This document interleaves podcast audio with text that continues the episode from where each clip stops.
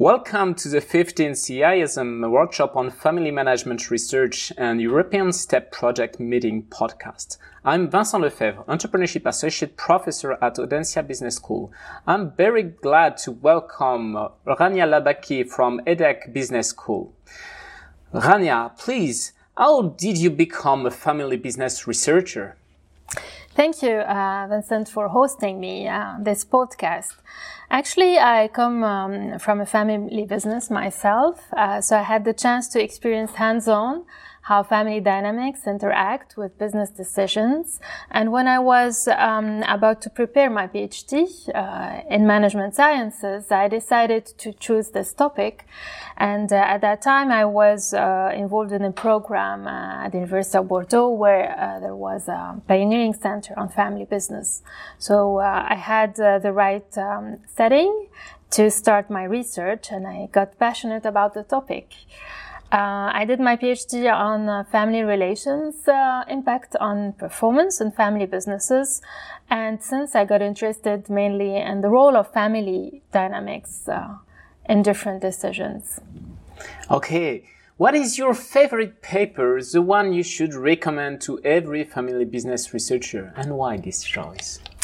That's a very good question. Actually, I think it depends on the um, stage in which a researcher is at right now. Uh, if I would think about uh, some of the pioneering paper on family business research, uh, I would recommend uh, The Succession Conspiracy by Ivan Lansberg. It was uh, an article published in 88 in the Family Business Review that um, highlighted the role of different stakeholders in the um, success of the succession process. In other words, how important it is to take into account the interests, the expectations of the whole ecosystem of the family business before making such a decision. If I want to move a little bit forward, uh, linking entrepreneurship to family business, I would recommend a paper um, that was published in the Family Business Review again, uh, and which is titled The Cluster Model. It was a paper that I co-wrote written with um, colleagues of mine, and that has won actually also an award, FFI award.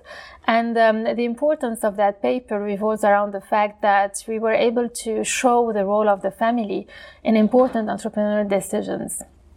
And we were able to make um, a proposal for a dynamic model of the family business that goes beyond the static model of the um, three circles that uh, was predominant um, so so far.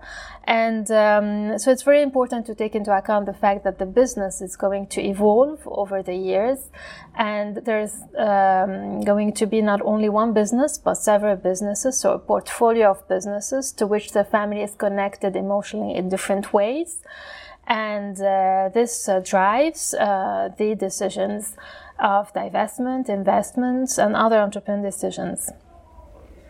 And last but not least, shall I recommend something about the corporate social responsibility? And that was a very interesting paper, which was again one of the first to, to, to look at CSR in family businesses. It was published uh, in the Journal of Business Ethics in 2005 um, uh, by um, De La Cruz and colleagues. And actually, they managed to show uh, different um, types of uh, family business behaviors in relation to CSR. Um, showing, and that's uh, the, the, importance of their findings, that family businesses do not represent a homogeneous group regarding CSR. Um, they identified mainly three types the classic, the philanthropic, the socioeconomic family businesses. And they highlighted the fact that the degree of nepotism or professionalism in the family business, the presence of non-family CEOs, is important in the, uh, you know, to determine the extent of, uh, of CSR. Okay, thanks. And in your opinion for the future, what are the hot topics, or maybe one hot topic? Well, actually, uh, one hot topic is currently uh, the um, emotional dimension. Uh, you know, family businesses ha- have been um, dealt with as emotional arenas, but mainly emotions were viewed from a negative perspective. And researchers have tried to account for this um, emotion dimension by creating different types of constructs related to emotions. And um, uh, you know such as uh, emotional cohesion emotional uh, value and so on. But these constructs did not allow us to uh, really grasp uh, the core of the topic and uh, to compare businesses among um, themselves. So it's very important to go back to the original literature on emotions to borrow from the psychology, the family therapy field, among uh, others, and to be able to introduce that emotional component in our research today. So there is an increasing interest, um, obviously, and I think uh, that should be the trend and will be the trend in, the next years.